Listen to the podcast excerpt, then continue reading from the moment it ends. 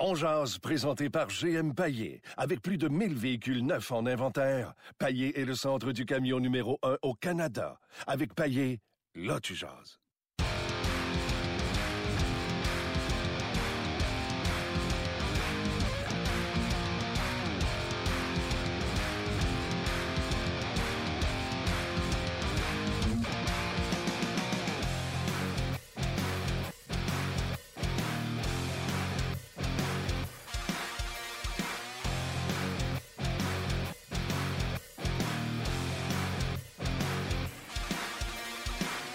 Bonjour et bienvenue à Ongeaz, édition du 12 avril 2018. Martin Lemay en compagnie de Luc Dansereau.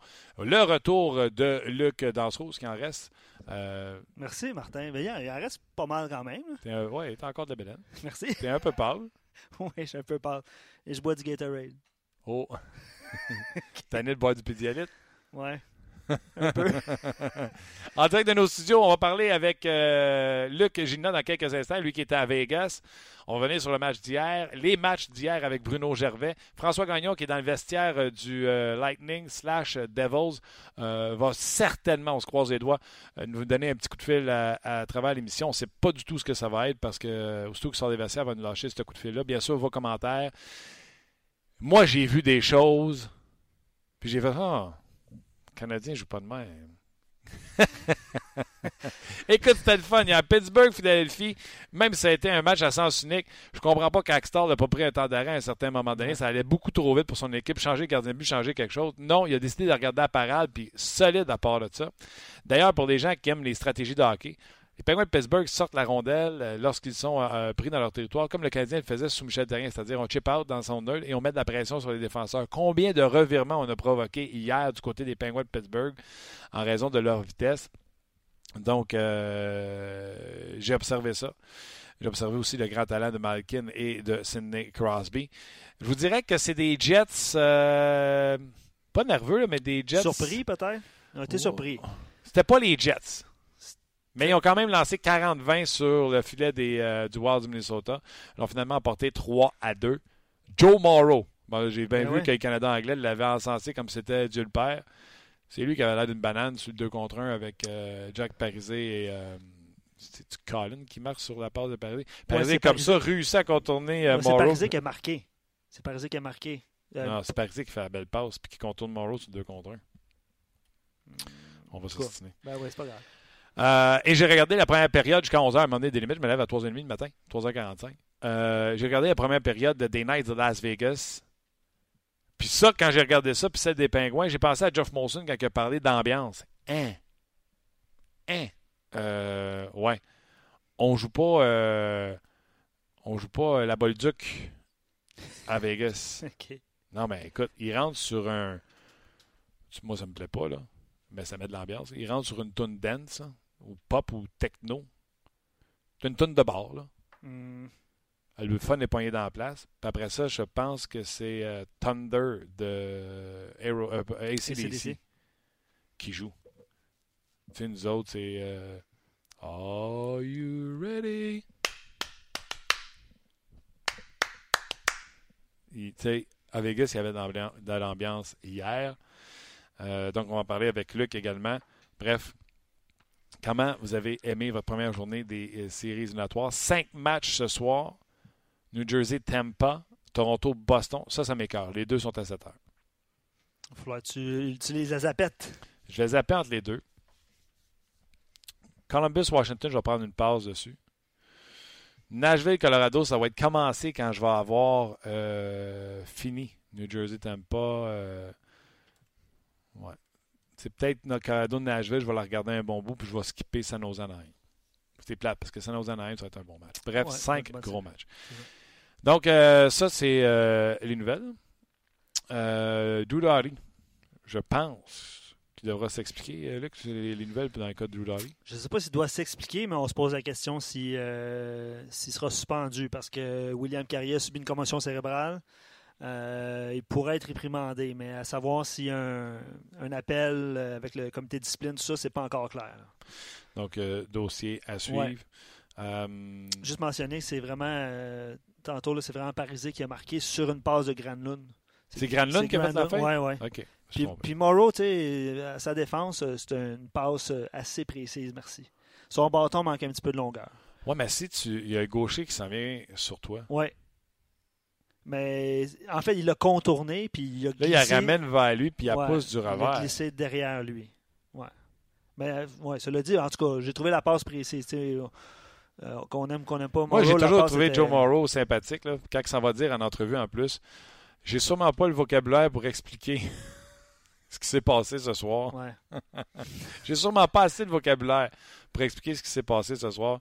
Trouvais ça quand même assez euh, sympathique et, euh, et, humble de sa part. Qu'est-ce que vous avez retenu des séries euh, d'hier? c'est là-dessus qu'on qu jase aujourd'hui. Toi, entre la toilette et le, le divan? Ben, j'ai regardé beaucoup les, la première période de Vegas, puis même la deuxième période, en fait. Là. c'est drôle, hein, parce que je, on a fait l'exercice, puis on parle à David Perron chaque semaine. J'avais de la misère à on, les a suivis Vegas. J'avais de la misère à, comment je pourrais dire ça, à l'exprimer, mais à, dire, OK, c'est qui ce défenseur-là? Quel numéro? J'essayais d'associer des. Tu sais, Tatar est 90, il est arrivé. Schmidt à défense est 88. Mais j'avais de la misère à mettre le nom sur les joueurs parce que. Tu ne les connaissais pas parce que tu ne ben, les as pas vus jouer, c'est ça. C'est ça, exactement. C'est une nouvelle équipe. Tandis ben, que Drew Doughty, tu vas allumer 8 Oui, oui, ça, c'est sûr. Ça, c'est sûr. Tu sais, je dis ça, puis je mets ça, j'exagère, là. Mais c'est incroyable comment Vegas peut réussir à je, voulais dire compétitionner, mais ils ont l'air euh, ils ont l'air créatifs. Puis Luc G va pouvoir nous en Ils sont parler. à fond la caisse, mon gars. C'est créatif. Le but de Théodore, là, c'est une mise en échec qui amène à ce but-là, mais l'ambiance qui était là à ce moment-là, déjà, c'était survolté. Absolument. David nous l'a dit, là. Des fois, on n'est pas dans la game quand la partie commence, puis ils sont tellement dedans que euh, ça nous pousse à, produire en début de match ou ça nous pousse également à, essayer de revenir de l'arrière quand on tire de l'arrière? Absolument. je me souviens d'une séquence, c'est Tatar qui a raté un, ben, but ouvert, mais c'était tellement bien dessiné, l'avantage numérique. On, on aurait dit que c'est. C'est ça, je, reviens sur le mot créatif, mais c'était un peu ça. Non, il y a de la créativité en Absolument. certainement. Lui aussi, il y a de la créativité. Luc euh, Gilna, comment ça va? Ça va bien, les gars, merci, vous autres? Ben oui, ça va super bien. Parle-moi, avant de parler du match, parle-moi de ton, ton, expérience Knights de Las Vegas, premier match de série, l'ambiance puis tout ce qu'il y avait autour. C'est au-delà de ce que je m'attendais. Euh, j'avais eu un petit aperçu, euh, petit aperçu dans l'après-midi de, la cérémonie de présentation parce que euh, j'étais là dans, l'après-midi pour faire des reportages à Sport 30 et à 5 à 7. Donc, j'avais vu un petit peu ce qui allait se préparer en termes d'événements sur le, vidéo, la chorégraphie aussi avec une mise en scène. Évidemment, eux autres, ils, jouent beaucoup avec l'époque des chevaliers, tout ça, puis ça, semblait vraiment très, très bon. Mais une fois, là, la foule s'y met, puis la foule, en plus, ça commence, euh, tu sais, ici, il fait beau tout le temps, il y a de l'espace pour bâtir des affaires. Donc, la, foule, à partir de 3 heures, il y avait un band dehors, là, il y avait déjà du monde, il y avait déjà un party qui s'installait. Et puis, euh, après ça, quand ça a commencé, cérémonie de présentation, c'est un spectacle, c'est... Euh, c'est vraiment, c'est un spectacle. Là. Tu rentres là, puis euh, après, il y a une partie de hockey qui arrive. c'est, c'est, euh, euh, c'est, quelque chose, c'est vraiment le fun. Et là, j'ai compris hier, parce que c'est Chantal qui avait fait le match du Canadien ici cette, cette année en saison régulière. J'ai compris pourquoi qu'après sa première partie contre les Golden Knights, Alex Ovechkin avait commenté à l'issue du match. Coudon, est-ce que c'est un match de hockey ou un pool party? c'est, c'est tout un party, toute une ambiance. Puis faut donner le crédit aux, gens de l'organisation qui ont compris que la, portion entertainment était très importante, mais il faut également souligner le travail des fans. Ils sont tellement impliqués. Tu sais, au, Centre Bell, puis dans plusieurs autres arénas, il y a de la bonne musique qui joue des fois, mais les gens, ils tapent des mains ou euh, tu sais, ils regardent le Jumbotron. Ici, quand il y a de la bonne musique qui joue, puis c'est à chaque arrêt de jeu, là, que la musique est bonne, là, s'apprécie, il, il doit y avoir 20% des gens qui se lèvent et qui dansent ils crient, ils applaudissent, ils chantent, ils dansent. En plus, il y en a un paquet qui se déguise. Euh, je ne sais pas si en saison régulière, on se déguise autant, mais il y avait du monde en chevalier. Il y avait des gens qui étaient peints, en, jaune, qui est le, jaune or, la couleur des Golden Knights. Euh, c'était vraiment impressionnant comme expérience. Je trouve ça euh, hallucinant, puis je veux continuer avant qu'on parle du match. J'étais allé à Toronto, moi, à fin de saison, euh, Toronto contre les Jets. Je vais dire une affaire, il y a des bandes dans les corridors, il se passe quelque chose. Moi, hier, quand j'ai vu Vegas, Jérémy Ronick, le chevalier sur la glace, j'ai pensé à Jeff Molson qui disait l'expérience hockey va être différente à partir de l'an prochain.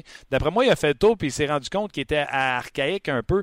Hey, les Knights sont arrivés sur une toune techno dance de bar, party à poignée. Après ça, c'était pas euh, ta, ta, ta, avant de lancer la rondelle sur la glace. C'était du ACDC qui jouait dans l'aréna. Puis j'ai vraiment fait, l'ambiance a l'air débile. Ah, l'ambiance était exceptionnelle. la musique était vraiment bonne aussi. Les gens dansaient, mais c'est parce que la musique est bonne. Il euh, n'y a pas de samedi soir à Saint-Dilon, là, puis il n'y a pas d'heure. C'est un gros party avec du hockey au travers de ça. C'est euh, vraiment plaisant. Euh, je te dis, les fans en parc, là, ils m'ont vraiment impressionné. La foule à Montréal, es-tu capable de faire ça? Parce que moi, j'ai regardé Winnipeg avant. Puis j'ai regardé l'entrée de Winnipeg, le fameux white noise. J'ai même fait mon, ma chronique à Énergie le matin. Luc, ce matin, j'ai fait, j'ai expliqué aux gens c'était quoi le white noise, de où ça venait des années 80. Et c'est, ça a été une, idée des Jets, mais ça a été bâti par les fans qui se sont appropriés le blanc en disant ça représente nous le froid, la neige. Et 15 à 20 minutes avant le match, les commentateurs sportifs disent on s'entendait pas avant le match à Winnipeg. Est-ce que la foule à Montréal peut faire ce que la foule de Vegas et la foule de Winnipeg font? Ben, c'est un peu plus euh, intime aussi. Il faut avouer, là, oui, 21 000 personnes, euh, c'est beaucoup de monde, mais en même temps, à Winnipeg, c'est vraiment rapproché. C'est plus intime. Et puis, euh, c'est plus un bol qui est, plus fermé, qui est plus proche de l'action. Mais à Winnipeg, c'est débile. À Winnipeg, pour moi, c'est l'amphithéâtre le plus bruyant. Ici, c'est un beau party hier. Il y avait du bruit, mais ça ça accote pas Winnipeg. Pour moi, Winnipeg, c'est c'est encore ce qu'il y a de mieux comme ambiance, comme partisan déchaîné dans, dans toute la ligue. Puis à Montréal, ben, c'est malheureux, puis je veux pas te frapper sur le clou, mais à Montréal, l'expérience client, donc j'ai inclus les concours, ce qui se passe au Jumbotron, euh, la musique, le, bruit de la musique. Moi, c'est comparable à ce qu'il y a en Caroline ou au New Jersey, les, clubs sans histoire, euh, sans, sans intérêt majeur pour le hockey. Wow! Hey, non, mais non, moi j'ai pensé à Jeff Molson quand il a dit on va changer l'expérience client. J'espère qu'il n'amènera pas juste de la salade des concessions parce qu'il va avoir manqué son coup. Euh, Parle-moi du match, euh, Luc. Euh, l'ambiance n'a pas arrêté au début. Ce quatrième trio-là embarque sa glace. Grosse mise en échec de carrière. Puis le ton était donné. Ah, le quatrième trio a été extraordinaire hier. évidemment, le, le, seul but du match provient de l'effort, de l'implication, de l'énergie, de l'intensité du quatrième trio. On a frappé, on s'est donné. J'ai adoré ce que euh, Pierre Édouard euh, nous a dit bellement après le match en parlant de Carrier. Euh, il dit là, il, frappait partout. À un certain moment, il frappait, il frappait. C'était le chaos sur la patinoire. Ça en est suivi une tornade. Et puis, quand tu te fais frapper, là, ta priorité suivante, c'est pas toujours d'aller chercher la rondelle, mais des fois, c'est de, trouver tes repères pour pas te refaire frapper tout de suite. Puis chez Théodore marqué. Euh, non, ils ont vraiment été bons. En première période, c'est pas compliqué. William Carrier a cinq présences sur la patinoire. Il a joué trois minutes et des poussières et il a six mises en échec en cinq présences. Après deux périodes, euh, il y en avait neuf. Il a fini le match avec dix parce qu'il n'a pas joué les dernières minutes. Il a reçu un coup pas mal à la tête de Drew Doughty. Euh, une mise en échec qui va lui valoir une audition avec euh, le comité de discipline de la Ligue euh, à 16h30 en de Montréal aujourd'hui. Euh, c'est un, coup à la tête, ça. Puis Drew Doughty s'est fait malmener. Hier, là, William Carrier, il a frappé deux fois Drew Doughty très solidement. Une fois Dion Faneuf. Ce gars-là, c'est une boule d'énergie, une boule d'intensité. Il, il y a un parallèle facile, là. C'est le Nicolas Delaurier des, des Golden Knights. Euh, puis son trio était vraiment bon hier. Puis j'ai adoré lui. Euh, ben, j'ai adoré le trio complet. Belmar aussi a joué vraiment bien. Puis hier, j'ai observé attentivement, là, parce qu'on disait les, les, les Kings ont peut-être un avantage en termes d'expérience, de défensive, mais aussi ils ont un corps arrière à la ligne bleue, ce que les Golden Knights n'ont pas. Euh, les Golden Knights n'ont peut-être pas de, Drew Doughty, là, mais chez Theodore, au-delà de son but, là, Hier, il a joué avec beaucoup de confiance pour un jeune de 22 ans. Il a transporté la rondelle, il a eu un bon coup de patin.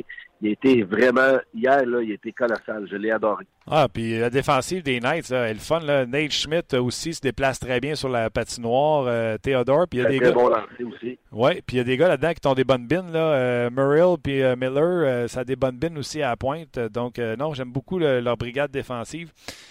bravo pour l'entrevue avec Belmar. Je sais que c'était un scrum, là. Mais je l'ai trouvé. J'ai écouté ce que tu as mis sur RDS. Je l'ai trouvé rafraîchissant. C'était le fun de l'écouter. Ah, il est bon. Il est bon. Il est très intéressant. Super articulé. Super euh, intelligent. Euh, il a une belle approche. Puis euh, même hier, je lui ai parlé aussi avant le match en matinée. il disait, il dit, je lui ai posé la question un matin, est-ce que tu as l'impression que si vous n'allez pas loin en série, tout ce que vous allez avoir fait en saison régulière, ça va tomber aux oubliettes, ça va être presque inutile. J'ai aimé sa sincérité souvent, les gars auraient pu arriver et dire Non, non, c'est vrai, t'as raison, c'est les séries. Lui, non, non, non. On n'oublie absolument rien de ce qu'on a fait en série.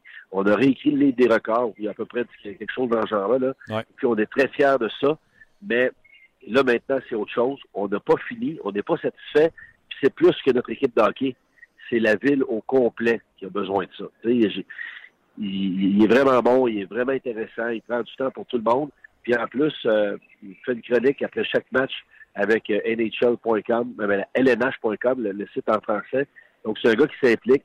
Et puis, euh, je suis sûr que sur LNH.com, c'est des gars de Montréal qui travaillent là-dessus. Euh, je suis persuadé que grâce à lui, son impact en France, ça doit être lui ça même en Europe. Ah, puis c'est, comme tu disais, il est intelligent dans son propos. OK, il me reste trois points, puis je ne veux pas te retenir toute la journée, mais c'est vraiment intéressant. Premièrement, j'aurais ton opinion. Doughty Carrier, est-ce que tu suspends Doughty? Sincèrement, là, je ne sais pas. Euh, j'ai revu la, séquence trois, quatre fois. Je pense que ça mérite un match. Mais je pense qu'en même temps, parce que c'est Drew Doughty, parce qu'on est en séries éliminatoires, parce que c'est 1-0 déjà pour euh, les Golden Knights, je pense qu'on va se contenter de lui donner une amende. Mais je, serais étonné que ce soit différent que ça. J'aimerais qu'on lui donne peut-être une partie, mais je ne m'attends pas à ce qu'on le suspende. Moi, là, je suis 100% avec toi. Luc, je l'ai regardé mille une fois selon moi, il y a un contact direct à la tête. Fait que, tu t'appelles euh, Doughty ou un autre, il faudrait que Paris mette ses culottes et qu'il monte tout de suite la ligne directrice, c'est-à-dire un match de suspension, même si tu es une super vedette. ben, j'ai hâte de voir. C'est ça, c'est les séries. Puis là, c'est déjà 1-0 en plus pour les Knights. Donc, euh, il y, a une opportunité en or de lancer un message. La première journée des, séries éliminatoires, je vais rester sur un, quoi, un deux mois d'hockey mais ça me surprendrait, ça m'étonnerait qu'il le fasse. Marc-André Fleury. je, me base, je me base sur les, historiques, là, les, historiques précédents. Je suis d'accord avec toi. Fleury, 30 arrêts, blanchissage, euh, à l'endroit, à l'envers, il les a tout arrêtés. il était calme. Il était calme. Euh, il a calmé tout le monde en plus dans cette équipe-là. Sais, à un certain moment, il a, reçu un lancer de loin. C'est justement un tir de, de Drew Doughty, je pense. Et il, a, échappé le bon, il l'a ramassé avec la palette de son bâton, deux petits bons. Euh, il, était, il était très, très bon. En même temps, il a il était parfait, mais il n'a pas eu à voler le match avec un arrêt vraiment étourdissant. Mais la foule l'adore aussi. Deux fois des, des ovations debout, au milieu du match, deux fois. Parce qu'hier, là, c'était pas, c'était pas un match de 1 à 0. C'était une bonne partie d'enquête avec des chances de marquer. Puis, euh, puis les deux gardiens ont été vraiment bons. Hier, sincèrement, je vais une confidence. Je me disais, faut pas que les Kings marquent en fin de match. Parce qu'avec les deux gardiens, la façon dont ils jouent, on part peut-être pour deux, trois périodes de prolongation, on va se coucher très, très tard. Ah oui, non, écoute, je suis d'accord avec toi. Puis je suis surtout d'accord sur la qualité du match. C'est pas un match d'un zéro, c'était le fun, des mises en échec, du patin, ça patine en motadie du côté de Vegas. Euh, vraiment le fun. T'as pogné une bonne série, Luc. David Perron, euh, qu'est-ce que tu as comme nouvelle? Ben, c'est ça, pas de nouvelles. ah, c'est mystérieux. Les, euh, les, les, collègues ici à Vegas sont tenus pas mal dans l'obscurité. Là, on dirait que c'est un dossier qui est, qui, est dirigé par euh, les, anciennes communications du Canadien. On ne sait même pas si c'est le haut ou le bas du corps. Tout ce qu'on sait, c'est qu'il est blessé. Ça fait deux semaines qu'il n'a pas joué. Ça fait deux semaines qu'il ne donne pas d'entrevue. Euh, il est là, il, s'entraîne. Moi, il me semblait vraiment correct. J'étais sûr qu'il allait jouer le match hier parce que j'avais vu à l'entraînement mardi et hier matin. Il nous voit, il fait des beaux sourires, des beaux petits saluts. Euh, je pense que tu as, plus de chances d'avoir des infos si tu le reçois à nouveau sur ton émission cette semaine. À moins qu'on puisse lui parler aujourd'hui, mais pour l'instant, c'est le néant, mon ami. C'est comme, euh, comme si on se disait ce qui se passe avec euh, David Perron, on va rester avec David Perron. Ouais, mais je peux juste te dire que mardi, quand il nous a parlé, il allait au parc jouer au soccer avec son gars. Fait que ça ne doit pas être bas du corps. non, non. All right. Écoute, euh, je t'envie. Euh, je vais te le dire comme ça. Euh, c'est une superbe ambiance. Puis ça me pique au cœur, Luc. Ça me pique au cœur parce que j'aimerais ça qu'à Montréal, les gens qui payent 350$ pour aller voir un match de hockey aient du fun comme Je pense que tu en as eu hier, puis moi, j'en ai eu à regarder la télé. Ben, tu en même temps, tu puis Montréal pourra, pas, pourra jamais être Vegas, là. À Vegas, les gens sont, sont dans cette ambiance-là. Comme je te dis, il y a une portion qui appartient aux partisans aussi. Là. Quand la musique part, tu restes assis. T'as beau mettre les tunes que tu voudras, là, euh, ça lève pas. Mais là, la musique part, les gens, ça danse. Donc, ils se ramassent au Jumbotron. Puis là, il y en a d'autres qui dansent, puis il y en a d'autres qui dansent. J'ai fait l'entraînement. Puis j'ai l'impression que aussi, hier, là, ils ont demandé par applaudissement, à un certain moment, bon, les hommes, les femmes, la section du haut, la section du bas, applaudissez. Puis après ça, euh, les, partisans des Knights, les partisans des Kings. Puis après ça, ils ont demandé, ils ont fait applaudir les gens de la place, les gens de l'extérieur. Puis euh, il y avait c'était majoritairement des gens de la place. Mais je pense que c'est des gens qui sont qui sont habitués parce que Vegas, c'est l'extravagance. C'est un Disneyland pour adultes. Je pense qu'ils sont habitués à ça, à, avoir du plaisir, du party. Puis j'ai l'impression que les Golden Knights sont maintenant intégrés dans l'aventure euh, Disneyland pour adultes, de Vegas, au même titre que, que tous les casinos, puis que tous les shows du Soleil ou peu importe. À travers tout ça, il y a aussi les sympathiques Golden Knights. Les gens vont là pour le hockey, mais aussi pour avoir beaucoup de plaisir, je pense. Ah, c'est le fun. Mais écoute, moi, j'ai hâte au jour où il y aura une bonne tonne qui va partir puis qu'on va filmer Luc Gina sa galerie de presse au Centre Bell. Ah, ça ne risque pas d'arriver, par exemple. Non, OK. Tu vas te lever, tu vas danser, par exemple? Pas sûr que mon boss aimerait ça. ma, ma, femme non plus. Pas sûr que ma femme me trouve elle veut, bon. Elle, elle veut pas te voir danser, hein? non, là, je danse mal. ah non, c'est bon, c'est bon. Fait que as-tu commencé à manger le chocolat fleuri, là? Non, non, non, non, non, non, on fait attention. OK. Un gros merci, Luc. Il est 9h, là. Il est 9h. Je suis au Starbucks, j'ai mon café. Donne-moi une chance. OK, je te donne une chance, mais on continue à regarder tes reportages euh, à RDS, entre autres avec les boys du 5 à 7. Puis je te dis, prochain match, je suis sûr que ça va être aussi bon. Ah oui, j'ai hâte de demain. Merci, mon ami. Merci, bye-bye, Luc. Bye-bye, Martin. Excellent, Luc euh, Gilina. On va y parler. Euh... C'était le fun, le côté ambiance. Ouais, ça me donnait la chair de poule, tabarnouche. Ouais. C'est un mélange de wow, c'est wow, puis deux, je suis jaloux. Pas mal, pas mal de réactions par rapport à ça aussi, euh, Martin. Ben oui. Euh, il y en a qui disent euh, attendez que Vegas euh, subisse des défaites puis qu'il y ait des, des, saisons perdantes puis ah, ce sera pas pareil. Je suis d'accord. En attendant, c'est le fun. En attendant, c'est le fun. André, à la blague sur Facebook, dit Désolé, une marée rouge à Montréal, ça n'arrivera pas au, prix des chandails. Mais tu sais, le prix des chandails, il ne diffère pas. Là. Je, vais, je vais faire une parenthèse là-dessus parce que, comme j'ai dit, j'ai fait la chronique à la radio. Là. le reportage disait que les Jets, le White Noise, ça commençait à dans les années 80 pour les Jets. Oui. On savait que les Flames avaient déjà le Red Sea. Oui. Puis là, on cherchait une façon d'amener quelque chose pour avoir de l'ambiance en séries éliminatoires. Puis là, le, le, les gars de marketing, les filles de marketing, le bleu, le blanc, le rouge commence à être compliqué. Puis là, quelqu'un a dit On regarde trop loin, pourquoi qu'on ne met pas tout le monde en blanc? Tout le monde a ça, un t-shirt chez eux blanc, une calotte blanche, tu sais. Fait qu'on essaye ça en blanc. Puis il avait demandé au poste de radio de passer le mot que tout le monde devait s'habiller en blanc. Ils ont même fait une chanson. Euh, ils ont pris une chanson connue. Euh, je me souviens plus de l'air. Je l'ai fait jouer ce matin à, la radio. Puis, euh, grande surprise, à la game, sont arrivés. Et tout le monde était habillé en blanc. Et non seulement tout le monde était habillé en blanc, les gens se sont appropriés ce moment-là. 15-20 minutes avant le début du match, les, les gars du broadcast, les, les, commentateurs sportifs, ne s'entendaient pas. Pas capables de faire leur intro tellement que c'était bruyant. Les gars, c'est les gens de Winnipeg qui font l'ambiance qu'elle est. Oui, le marketing fait sa job.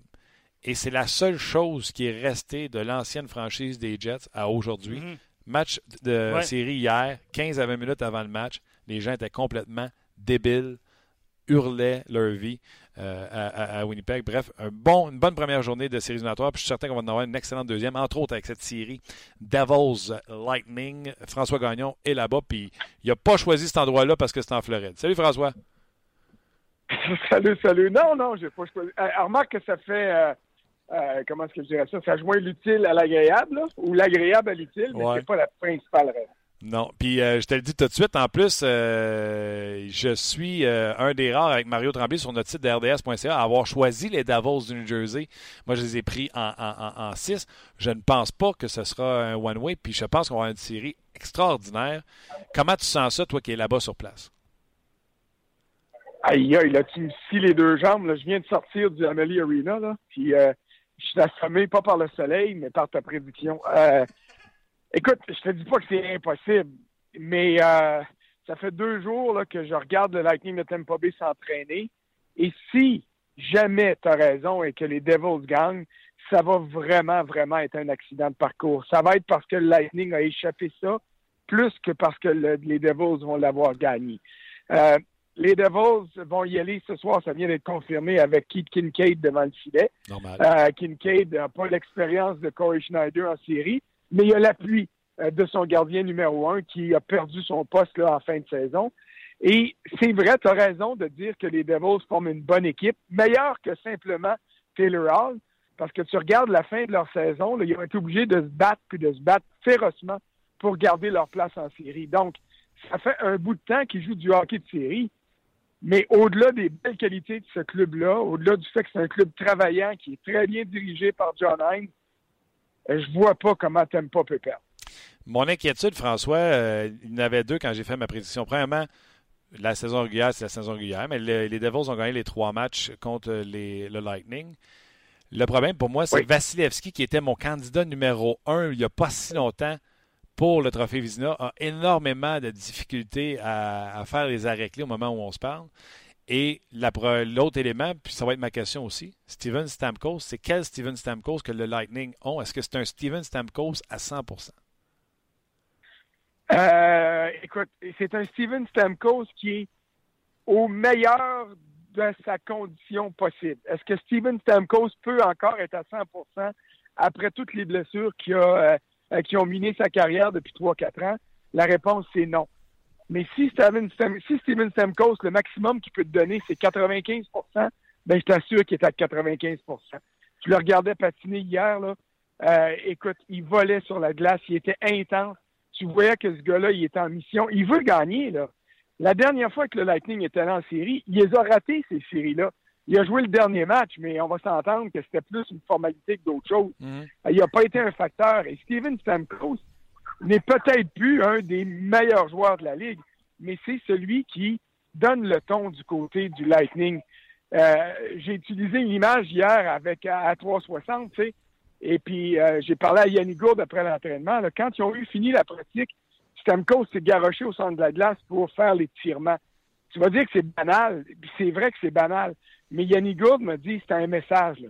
Stamkos, il n'a pas dit à personne oui, je vais jouer demain.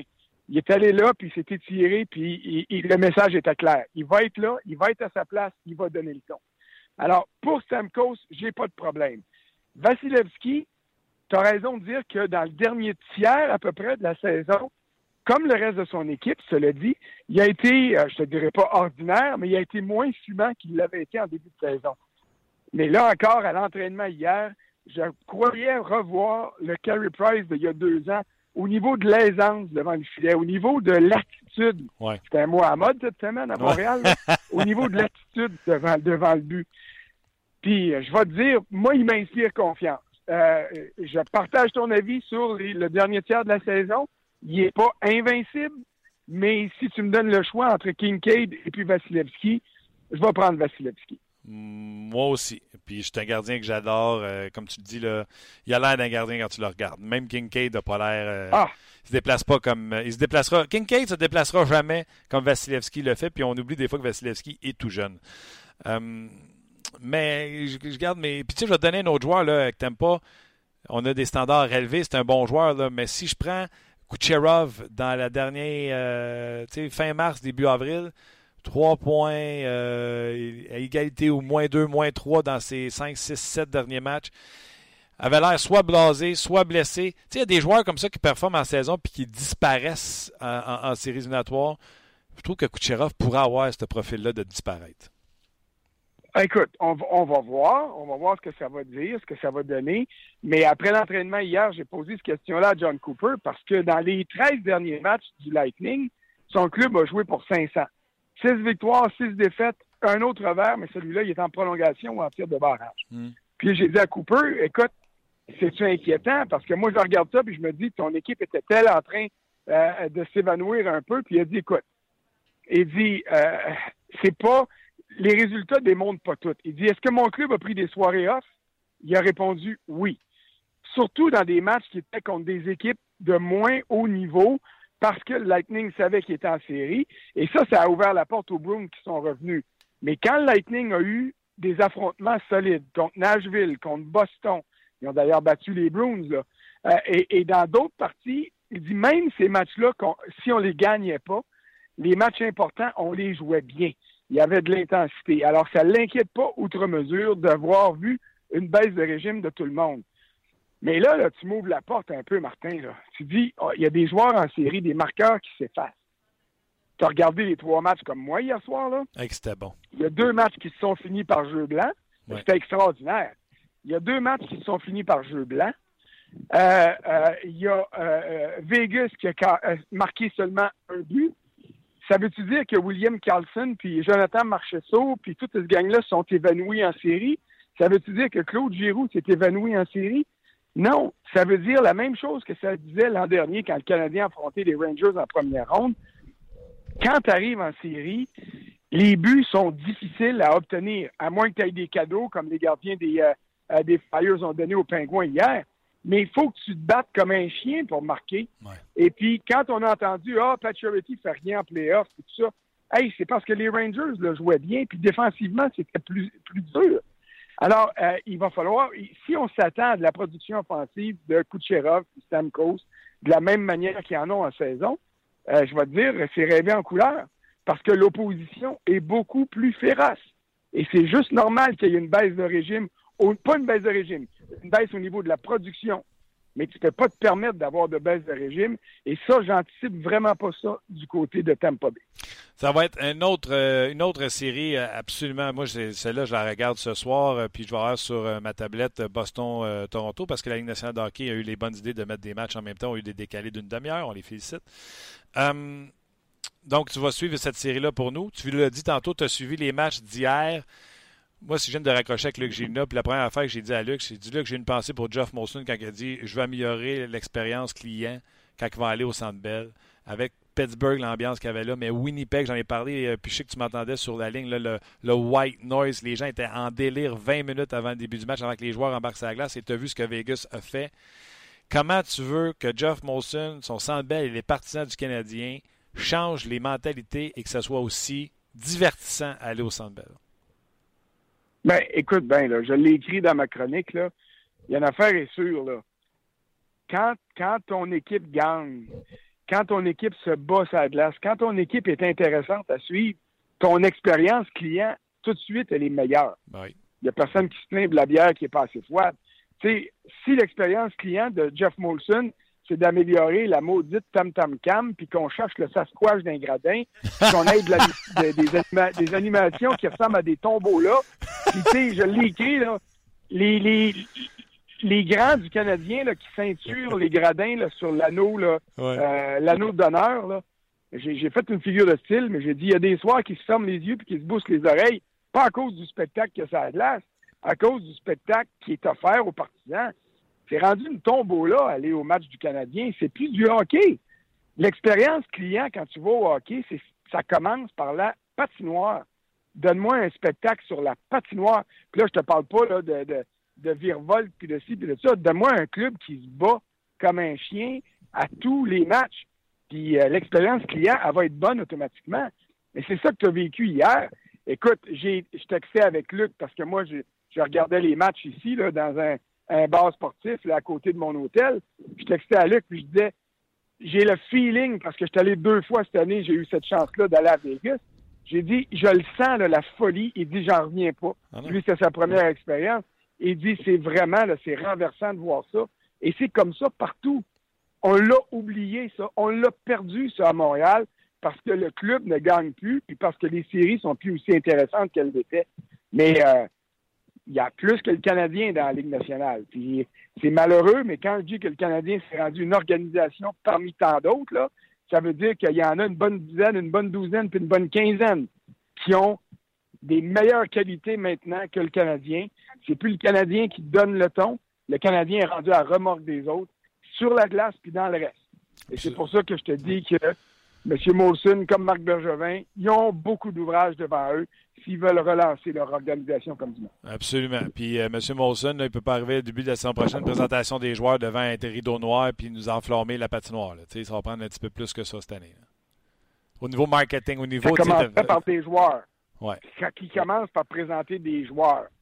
Après ça, la manière qu'il présentera, ça sera pas trop grave. Mais si, au mois de octobre, au premier match du Canadien, il y a des feux d'artifice, puis qu'on a des, euh, des, des, des inventions du Cirque du Soleil, puis de Moment Factory pour faire la plus grande des présentations, mais qu'on nous présente les mêmes gars qui ont fini l'année, ben ça va faire patate pareil. Ça va être ce que j'ai écrit euh, au lendemain du, euh, du post-mortem. Ça va avoir été rien qu'un écran de fumée. Mais je peux pas croire, je peux pas même imaginer que le Canadien prendra pas des moyens pour relancer son équipe sur la patinoire. Ça serait suicidaire, s'il le. Ouais, euh, moi, je suis d'accord avec toi pour la patinoire là, à 100% mais tu n'es pas d'accord avec moi. Moi, je pense qu'il faut en rajouter dans l'enveloppe. Il faut que le gars qui s'en va au belle, si l'équipe perd 4 à 1 parce qu'elle ne se présente pas, il faut que le show soit bon autour, pareil. Je suis d'accord avec toi. Le Sasquatch, tu me fais beaucoup rire, mais je suis pas sûr que le monde va, va au centre belle pour voir le Ben, Sasquatch. ça squash, puis la tam tam cam, puis ah ouais donc, là, je veux dire, tu sais, c'est, je comprends ce que tu veux dire, Martin. Il y a moyen de rendre ça intéressant, mais c'est parce que si tu es rendu que tu rends l'enveloppe intéressante, mais que la lettre en dedans de l'enveloppe est blanche, ben tu manques le bateau. Là, d'accord. Et, et c'est pas ça le Canadien de Montréal. Le Canadien de Montréal, tu vas pas au Centre Bell pour aller manger des bons hot dogs, puis boire de la bonne bière fraîche, puis froide, puis euh, voir qu'est-ce qu'il va y avoir comme spectacle d'avant-match, puis qu'est-ce qu'ils vont nous donner comme présentation sur l'écran géant. Tu t'en vas là pour voir une équipe qui a gagné 24 Coupes Stanley, qui est censée être une des grandes organisations du sport professionnel. Tu t'en vas voir un club qui devrait t'en mettre plein la vue, pas gagner tous les soirs, mais te donner au moins l'impression qu'il est dans le coup puis qu'il veut être dans le coup. Mm. Et ça, on ne l'a pas à Montréal. C'est pour ça que le flap-là, on s'en occupera une fois que le hockey sera relancé. Ouais, on est d'accord là-dessus. OK, euh, les gens sur Facebook, là, je vous remercie d'avoir été là. Venez nous suivre sur le podcast. Je continue avec Fran- le podcast, pas le podcast. Euh, venez, je Avec pose- podcast. Euh, ouais, je vais aller euh, continuer avec François. Je vais revenir d'ailleurs sur ce bilan-là du Canadien que François était présent. Vous l'avez entendu d'ailleurs poser des questions à la direction. Donc, les gens sur le Facebook, venez nous rejoindre sur le podcast. François, euh, beaucoup de choses ont été dites pendant le bilan et après, euh, autant par les acteurs principaux que euh, les collègues journalistes, même toi-même. Qu'est-ce qu'est-ce que. On peut tous critiquer le point de presse en disant plein de choses négatives qu'il y avait dedans. Si tu avais quelque chose de positif à noter de ce point de presse-là, est-ce que ces interventions de Molson qui avaient l'air à ajuster la note de, de Marc Bergevin, est-ce que c'est Marc Bergevin que son discours a changé avec les années passées en disant au 1er juillet, ça sert à faire des grosses erreurs, puis tandis que là, il a dit si il y a ce qu'on cherche qui passe disponible, on va être très intéressé. Qu'est-ce que tu pourrais sortir de positif de ce bilan-là qui a été très critiqué? Ben, ce que je sors de très positif, c'est que euh, M. Molson, comme Marc Bergevin, ont convenu de leurs erreurs. Marc Bergevin l'a dit, on s'est trompé, on a fait des mauvaises évaluations.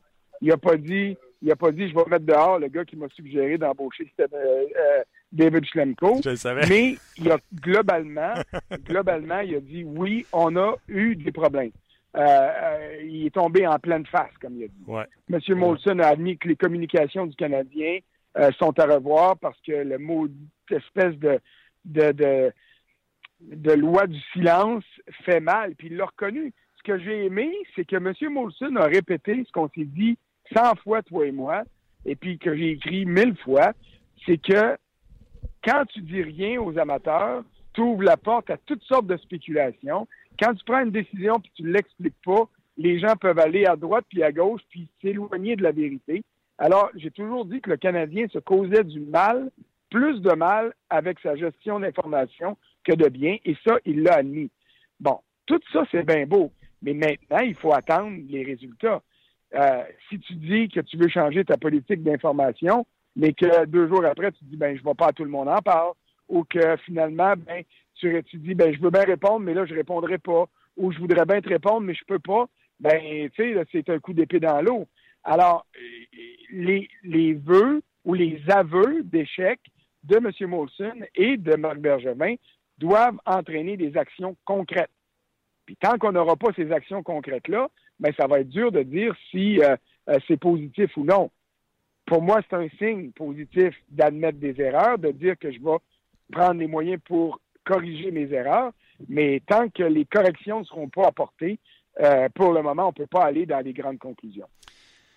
Question que personne n'a osé poser, mais moi je vais te la poser. Si Carey Price est la raison pour le problème d'attitude, s'il a un problème d'attitude, est-ce que Carey Price peut être échangé? Parce que M. Molson a dit si vous ne changez pas, vous ne serez plus ici. Ben, ma réponse à moi, c'est non, parce que c'est pas Charlie Lindgren qui va remplacer Carey Price devant le filet, puis c'est pas Anthony Emi qui va assumer le poste de gardien numéro un pour les deux, trois, quatre prochaines années. Hum. Est-ce que échanger Price, c'est possible? La réponse, c'est oui. Tu peux, tu peux conclure une transaction avec un autre club qui va t'envoyer un gardien qui va être moins bon si ça te permet d'obtenir un joueur de premier plan. Tiens, je vais te donner un exemple mettons que les Oilers d'Edmonton sont prêts à te donner un gars comme Léon Dreisaitl, qui a un contrat qui est très généreux, peut-être même trop, euh, qui t'envoie un gars comme Cam Talbot en plus, puis qui te donne un peu plus de substance puis de jus pour t'inciter à leur donner Carey Price, ben là, je te dis, il faut écouter. Mais de prime abord, je suis pas prêt à dire, OK, on a un problème d'attitude, Carey Price, il est bougon, on l'échange tout de suite. Euh, euh, euh, ça, je, ça, je vois pas ça dans les cartons du Canadien. Si jamais Carey Price est échangé, c'est que le Canadien va avoir régressé au lieu de s'améliorer l'an prochain ou dans deux ans, et qu'à un moment donné, ils vont se rendre compte qu'ils n'ont plus le choix et que c'est le sacrifice qu'ils doivent faire. Mais si le Canadien se rend là, je peux te garantir une chose, il va avoir des pleurs puis des grincements dedans d'un gradin parce que ça veut dire qu'on n'a pas frappé le fond du baril cette année mais que le fond du baril s'en vient l'an prochain ou dans deux ans. C'est pour ça que je te dis, ça pourrait arriver, mais je vois pas ça. Je vois pas ça arriver, par exemple. j'ai de la peine à, l'imaginer. Euh, je termine avec Ottawa. Euh, Pierre Dorion a rencontré les médias pour faire son bilan. Je te lis une citation, je veux t'entendre euh, réagir. Si Guy Boucher revient, des choses devront changer. Il occupe l'emploi le plus exigeant à Ottawa, je le répète. Si Guy dirige avec un esprit ouvert, c'est la meilleure option pour qu'on puisse connaître du succès. Qu'est-ce que tu penses de cette citation de Pierre Dorion envers son entraîneur? Bon, la première chose, c'est que la job la plus difficile à Ottawa, c'est pas celle de Guy Boucher, mais c'est celle du premier ministre du Canada, peu importe son nom, puis du parti euh, qui fait partie. Ça, c'est réglé. Euh, deuxième chose, pour moi, euh, euh, Guy Boucher, en ce moment, n'est pas une solution à Ottawa, c'est un problème. Guy Boucher a une manière de faire qui est la sienne et a une manière de faire qui peut donner des résultats, mais jusqu'à maintenant, dans l'expérience de Guy Boucher, on a vu qu'il y a eu des résultats positifs à court terme et que tout de suite, à moyen terme, ça devenait négatif. Il n'a jamais eu la chance de se rendre à long terme et il doit avoir une raison pour ça. Alain Vigneault a été congédié par les Rangers de New York. Je crois comprendre que les Rangers seraient prêts à faire un deal avec qui voudra embaucher Vigneault pour dire il est sous contrat avec nous pour encore euh, deux ans. Euh, il est payé presque 4 millions par année. Je pense 3 millions, 3 millions et demi, en tout cas, peu importe le salaire. On est prêt à payer la moitié du salaire. Ça rend un gars comme Alain Vigneault intéressant sur le plan financier pour les sénateurs qui sont les plus pauvres de la Ligue et les plus pingres de la Ligue, surtout. Parce qu'ils ne sont pas nécessairement les plus pauvres, mais sont les plus pingres, ça c'est certain.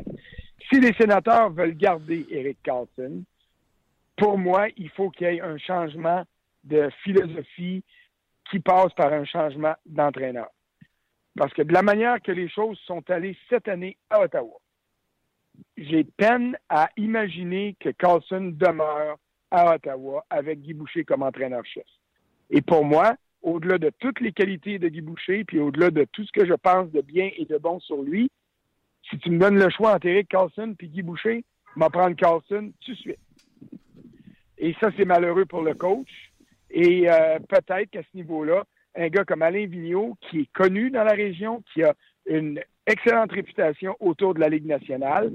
Euh, tout le monde est convaincu qu'il va euh, avoir un autre job avant longtemps et qu'il va non seulement avoir un autre job, mais qu'il pourrait avoir l'embarras du choix. Ben, les sénateurs seraient mal foutus, d'après moi, euh, de ne pas profiter de cette occasion-là. Oui, Alain qui a déjà été adjoint avec... C'est pour ça que je trouve que les commentaires de, de, de, de Pierre Dorion sur l'avenir de son coach, pour moi, ouvre la porte à, un, à un congédiement à très court terme. Oui, Alain qui a déjà été adjoint à Ottawa à les débuts des, euh, des sénateurs. D'ailleurs, il y a un journaliste qui a continué à interroger Dorion sur euh, son commentaire sur, euh, sur Guy Boucher. Puis il dit Gardez, je vais vous en dire deux choses qui doivent absolument changer. Il faudra que les jeunes puissent être plus intégrés dans la formation. Ça, je connais Guy. Guy, on l'a eu souvent en entrevue. Il l'a dit souvent. La Ligue nationale de hockey, c'est pas une ligue de développement. Malheureusement, on voit de plus en plus qu'on développe et on enseigne à des jeunes dans la Ligue nationale de hockey. Donc, il veut voir plus de joueurs euh, intégrés euh, à, la formation. Et il dit, celle-là, tu vas l'aimer, et il faut effectuer plus de pratiques. Dorion a dit, si j'entends une autre fois que le repos est une arme, je vais devenir fou. Et cette phrase-là, Guy nous l'a dit 100 fois dans le podcast, à raison comment que le calendrier était difficile pour les joueurs et que leur donner des journées de repos était primordial. Le repos était une arme, il nous l'a dit souvent. Ben, écoute, c'est deux autres facteurs, c'est deux autres facteurs qui militent en fonction d'un d'un congédiement de boucher. Là. Le repos, c'est important. Mais le hockey de la Ligue nationale ou le hockey dans les rangs professionnels, c'est un sport d'habitude. Je parlais avec des, euh, des coachs du Lightning de Tampa Bay tantôt que je connais plus que d'autres. Et puis, c'est ça qu'ils disaient. Comme coach, là, on cultive les habitudes. Il faut cultiver les bonnes habitudes.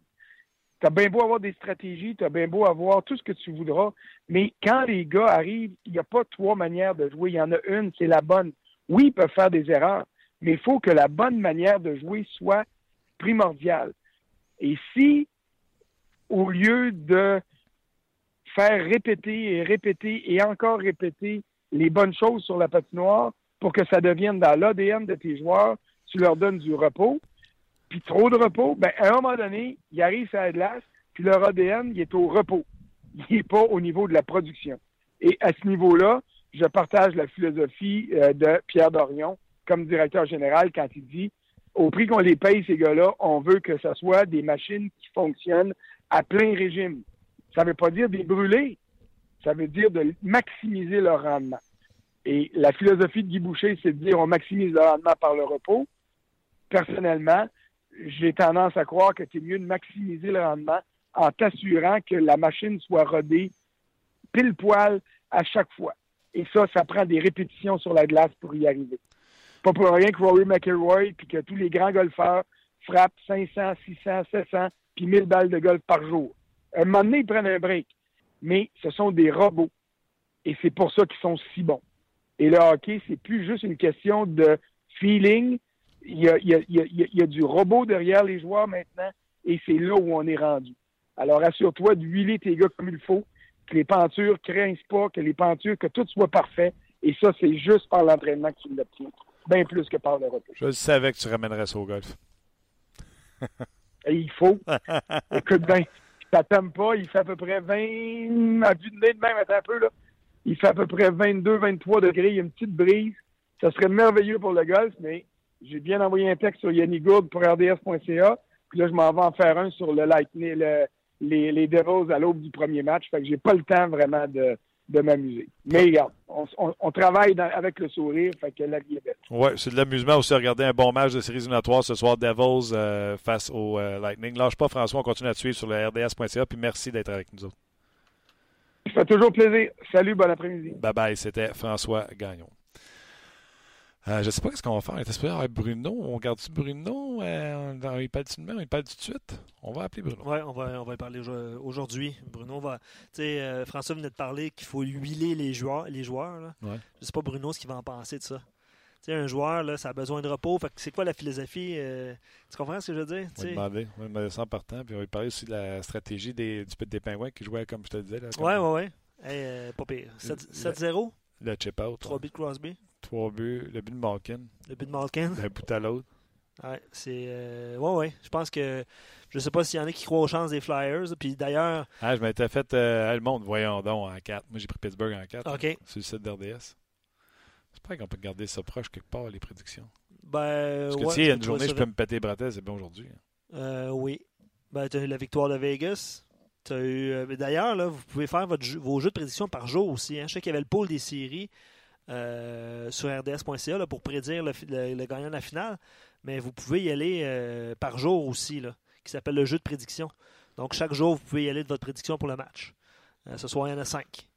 Euh, tu en as parlé tantôt, là, Toronto, euh, Toronto, Boston, je sais pas, euh, c'est partagé, je pense, hein, au niveau des. Pris Boston. au niveau des prédictions, c'est partagé. Tampa Bay, François a échappé ses dents tantôt, mais oui, tu es, un des seuls à avoir Avec pris. Mario Tremblay. oui, j'ai vu ça sur le, sur le site hier. Je les trouve plus les prédictions, par exemple. Ah, son, ben, défile la page défile la page principale, puis c'est sûr que tu vas le, tu vas le trouver. sinon, il, doit, est dans, dans, la section série, Martin. On va aller voir ça. Euh. Les prédictions des experts. En parlant d'experts. Bruno Gervais, salut. Salut Martin. Comment ça va? Salut Bruno. T'es chanceux que Luc te réponde parce que il a siégé longtemps chez lui cette semaine. Ah, quand tu parles de siéger. Ouais, On, va, on, va, vous épargner les détails, mais oui, de, retour après trois jours d'absence, euh, mon Bruno. Oui, perdu 100 livres. Mais... bien content que tu sois de retour. C'est bien fait. Euh, Coudon, ça se peut-tu, je vois pas tes prédictions sur le site? T'as-tu oublié d'envoyer ton email? Euh, non, j'ai envoyé mon email peut-être un peu trop tard, j'imagine, pour le site. Euh, étant nouveau à tout ça, euh, j'ai vu un email, j'ai répondu. Je ne sais pas si c'est en lien avec le site Internet. Je pensais que c'était un espèce de pool euh, dans le bureau. Euh, j'étais pas j'étais pas certain, mais oui, j'ai envoyé des, prédictions. En tout cas, tu seras mis à l'amende. je comprends. Je vais mettre de l'argent au tableau. All right, all right. Tout le temps, les mains sont à l'amende. OK, première question. Je vais raccrocher avec François Gagnon. On parlait de Pierre Dorion qui a parlé de Guy Boucher. Euh, qui a dit que Guy devra changer certaines choses euh, s'il veut revenir. C'est un peu ça son paraphrase qu'il a dit. Entre autres, inclure plus souvent les jeunes, parce que euh, Guy, on l'a souvent entendu dire, la Ligue nationale de hockey, ce pas une ligne de développement. Donc, à ce niveau-là. Et l'autre chose, si j'entends encore une fois que le repos, c'est une arme, je vais venir fou. Parce que Guy dit ça constamment. donc, ça prend plus de pratique. Bruno, qui a raison? Est-ce que Guy Boucher a raison, le repos est une arme pour vous autres ou faut vous pratiquer plus souvent pour être rodé? Bien, je pense que le lien entre une jeune équipe, faire, faire évoluer les jeunes et euh, le, repos, avoir plus d'entraînement, euh, il y, a un lien entre les deux. Euh, quand ça peut fonctionner, puis il y a des équipes qui le font très bien dans la nationale, Peter Laviolette en est un autre qui prône par ça. Le repos est une arme, le repos c'est important. Tout ce qu'il fait pendant la saison morte, c'est sûr qu'il évolue sur ton système de jeu et tout, mais Peter Laviolette est beaucoup axé sur comment récupérer, comment être capable d'être à 100% de ses capacités le plus possible. Il, quand il était à Philadelphie, il est arrivé avec une étude sur le sommeil, avait déplacé les entraînements pour permettre à tout le monde d'avoir son, son 8-9 heures euh, qui, devient un, bon sommeil, un sommeil maximal. Fait que c'était, il y a des façons de penser. Tu vois, à Nashville, ça fonctionne. Euh, c'est sûr que quand tu as une saison euh, difficile comme les sénateurs, est-ce que c'est vraiment le fait qu'il manquait d'entraînement? Je ne sais pas. Je ne pas, serais pas capable de me dire que c'est juste ça. Euh, mais c'est sûr que quand tu as une équipe, tu veux développer tes jeunes, tu veux que les jeunes apprennent. ben, si tu crées plus de situations, que ce soit des 1 contre 1, des entrées de zone, en avantage numérique, des avantages numériques, c'est de la répétition c'est là que tu vas rencontrer toutes sortes de situations. C'est là que tu, vas emmagasiner cette expérience-là, euh, même dans les entraînements. Quand il se passe quelque chose sur la patinoire pendant un match, des fois, tu peux faire référence à ce que tu as vu dans un entraînement. Fait que ça t'en prend. Ça t'en prend des situations comme ça. Puis ça prend des situations euh, où c'est compétitif, des 1 contre 1, des 2 contre 2, euh, des, des battle drills qu'on va appeler pour justement qu'il faut que tu réagisses très rapidement. Tu réagis d'instinct, mais tranquillement, tu vas former cet instinct-là pour que tout le monde pense de la même façon. OK. Euh, donc, euh, Dorion, qui en point de presse a dit que tout le monde était en évaluation. Donc, c'est intéressant de voir s'il va ramener euh, son entraîneur en chef. T'en penses quoi? Ben, j'aurais, j'aurais de la difficulté à, à voir laisser aller Guy Boucher. oui, ça, ça, a été une saison difficile pour tout le monde. Mais après ce qui s'est passé l'année dernière, c'est pas comme si c'était deux saisons difficiles pour les sénateurs. Euh, ils ont fait de belles choses l'année dernière. C'était bien en saison régulière, très, très bien en série. cette année, il y a eu beaucoup, beaucoup de facteurs qui ont, qui ont rendu le, chemin difficile pour les sénateurs, des facteurs incontrôlables, que ce soit la, blessure à Eric Carlson. Puis on le voyait, de Eric Carlson du début de la saison à celui qui a fini la saison, c'est deux joueurs complètement différents. Les, les, les, blessures à Bobby Ryan, le fait que les deux gardiens ont connu une saison difficile en même temps, il n'y a pas un des deux qui était capable de, de traîner l'équipe pendant que l'autre avait de la misère. Euh, l'équipe avec le plus de deux matchs en deux soirs, euh, le voyage en Suède. Il y a eu beaucoup, beaucoup de facteurs extérieurs qui sont venus influencer cette saison-là. Je suis d'accord avec euh, le, coup sur les doigts, la tape sur la main pour dire à, Guy, toi aussi, tu te dois de te regarder dans le miroir. Toi aussi, il y a des ajustements à porter, à t'ajuster à cette équipe-là, à t'ajuster à la mentalité qu'on va avoir des jeunes joueurs et on veut que ces jeunes joueurs se développent bien et viennent avoir un impact rapidement avec l'équipe. Ça, je comprends ça.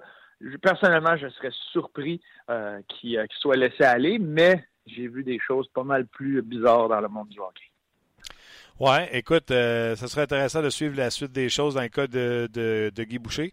Trois matchs hier. je ne sais pas si tu as eu le temps de regarder un, deux ou trois, mais on va commencer avec celui des Penguins de Pittsburgh face aux Flyers de, Philadelphie. Moi, j'ai appris les Penguins en quatre en disant que les deux équipes n'étaient pas dans la même ligue.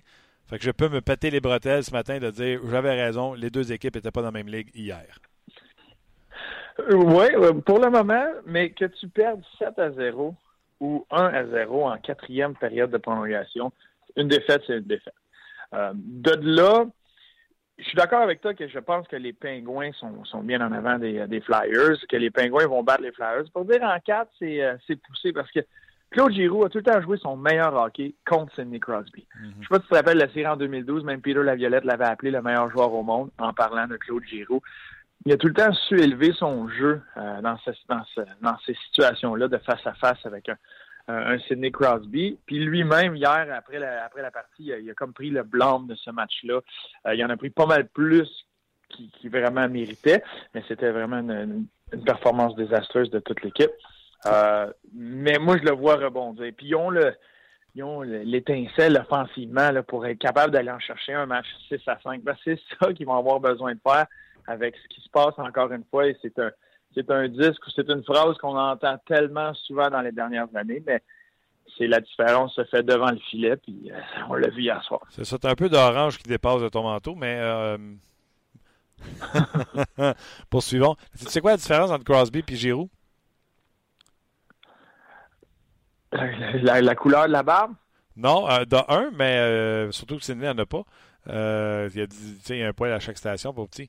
Mais euh, surtout, la grosse différence, c'est que Crosby il joue en avant de Marc-André Fleury, maintenant Matt Murray. Et Claude Giroux, pour Viable, je pense que le meilleur gardien de but qu'il a eu dans la vie, c'est Leighton. Ouais.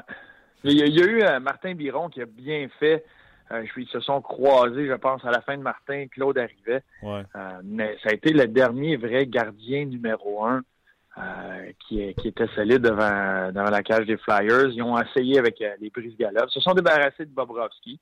Ils n'avaient pas besoin de Bobrovski, mais c'est ouais, c'est ce qui se cherche présentement. Il y a de bons jeunes qui sont supposés s'en venir. On a vu Hart au championnat du monde junior qui devrait peut-être venir avec les Flyers d'ici quelques années mais ça fait longtemps qu'ils se, cherchent un gardien. tu vois, gars, ben, maintenant un allié, mais un centre numéro un en champ de couturier, un ancien centre numéro un en, Claude Giroux, maintenant allié.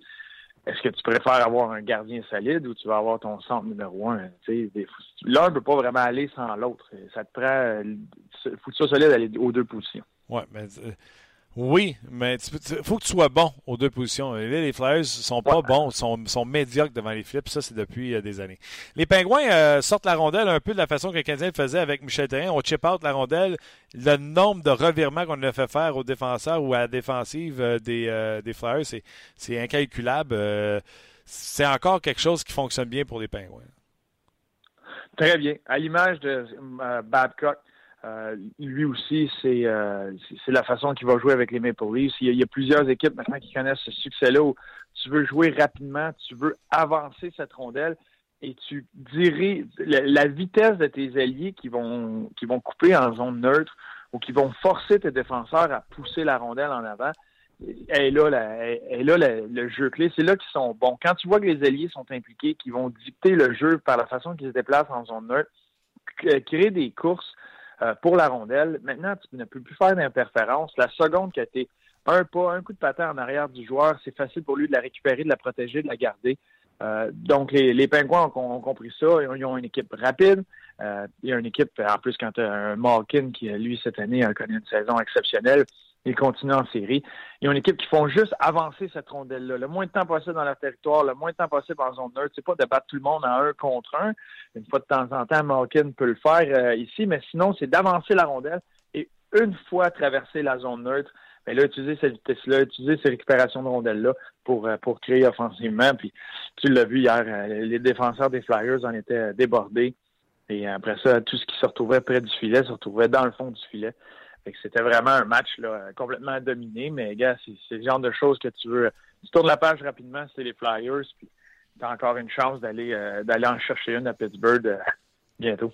Et là, on laisse planer du côté des Flyers que l'homme de la situation, c'est Brian Elliott.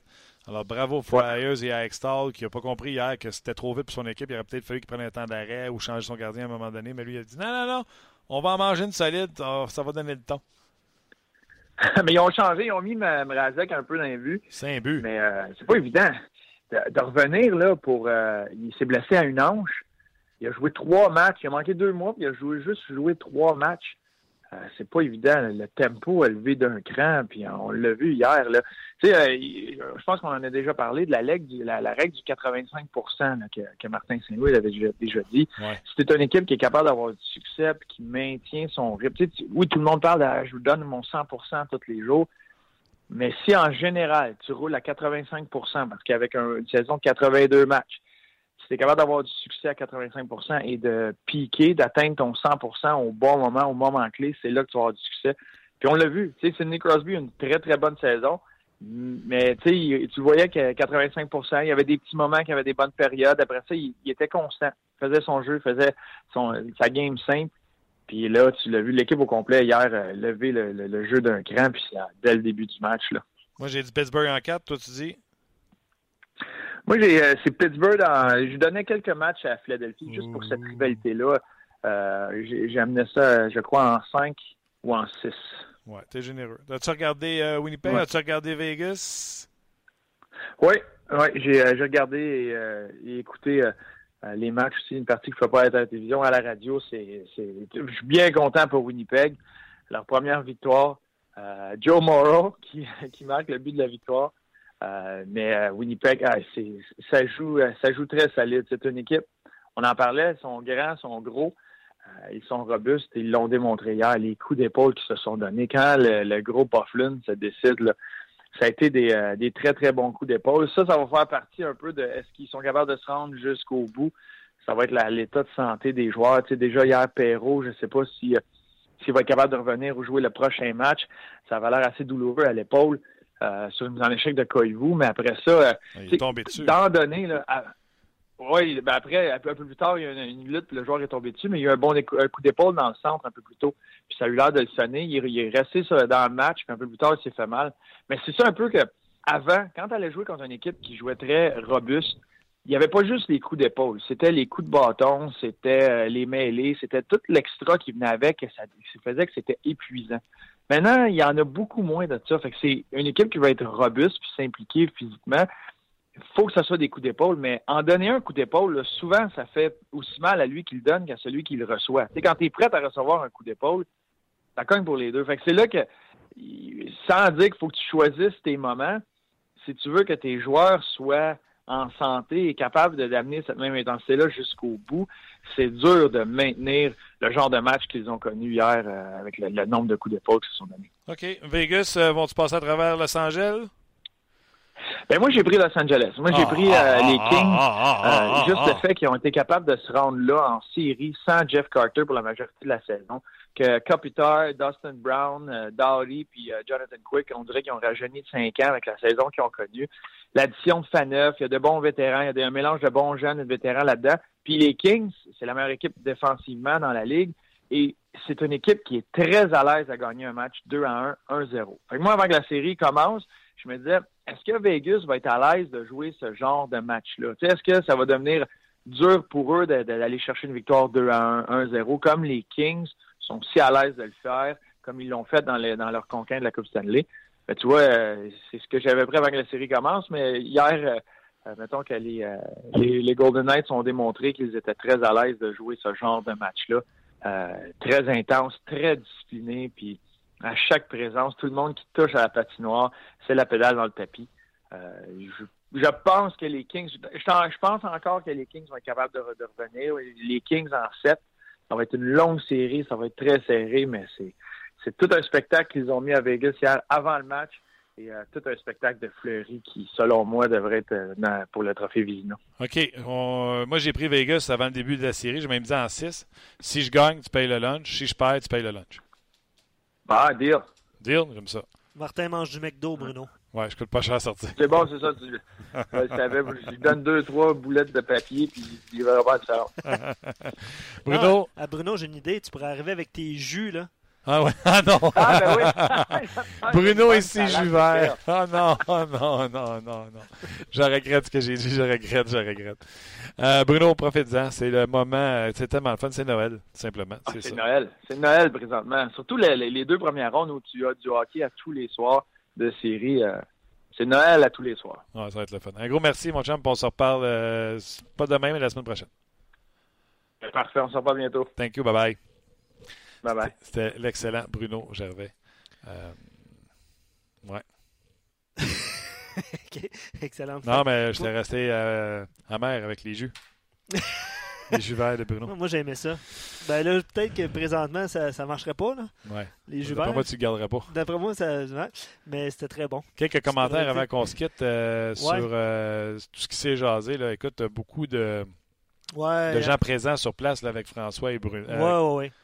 Absolument. Mais oui, je peux t'en enchaîner euh, quelques-uns. commentaires Gaétan qui dit Elliott et Mrazek sont des gardiens de 900 de moyenne. Tu ne gagneras jamais la coupe avec ça. Et voilà. Euh, je pense qu'il a écouté notre podcast souvent, Gaétan. 900, tu ne gagneras pas. Euh, Étienne dit je, quand même, je tiens à féliciter Bruno pour ses analyses toujours bien expliquées. Un de mes préférés depuis qu'il a commencé. on envoie le chèque à Bruno, Étienne. Ouais. C'est déjà parti. ouais, Gaétan qui revient sur Elliott qui a été pourri, effectivement. Euh, la défensive non plus l'a pas vraiment aidé, mais c'est sûr que ça, ça a parti vite. Là. Disons que c'est. Ah, et puis Rockstar mérite un coup de, coup de batte sur la tête. alors. GF a réagi sur les entraînements. Euh, GF il dit euh, Moi, j'aime pas le repos. J'ai l'impression que les joueurs ne pratiquent jamais. Les entraînements jeu, euh, ne durent que 30 minutes.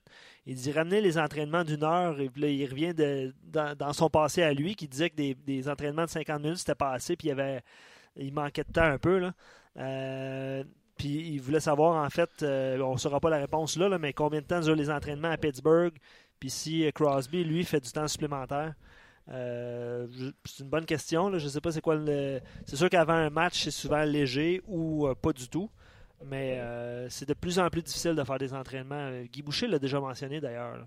C'est pas avec le voyagement, les horaires, les congés imposés. Euh, par la Ligue nationale. C'est trois par mois, si ma mémoire est bonne. Quatre par mois. Quatre par mois, ça fait, ça fait beaucoup. Là. Fait que les, équipes ont moins euh, d'occasions pour peaufiner leur, euh, leur entraînement. Exactement. Euh, Séminaris réagit par rapport aux commentaires de Pierre Dorion, tu sais, qui, ben, qui, critique. Ben oui, en fait, qui critique le travail de son entraîneur. Puis il dit d'habitude, c'est, c'est pas en conférence de presse, c'est que tu fais ça, c'est en privé. Qu'est-ce que tu penses de ça, toi? Honnêtement. C'est une transparence qu'on demande? C'est ouais, une bonne réponse. C'est ça qu'on demande. C'est sûr que t'es Guy Boucher, t'aurais mieux qu'à dise euh, non, non. dans le bureau. C'est sûr. Puis si on a Guy Boucher en entrevue, Guy va nous dire pas commenter. C'est sûr. C'est sûr. Euh, puis dans le fond, il dit aussi, considérant les, ses résultats et les propos de Dorion, euh, il comprend pas le séminariste pourquoi euh, Guy Boucher est encore entraîneur des sénateurs d'Ottawa actuellement, pourquoi il n'a pas été congédié. Bref. Euh, c'est sûr que je sais pas si ça regarde bien, je sais pas si c'est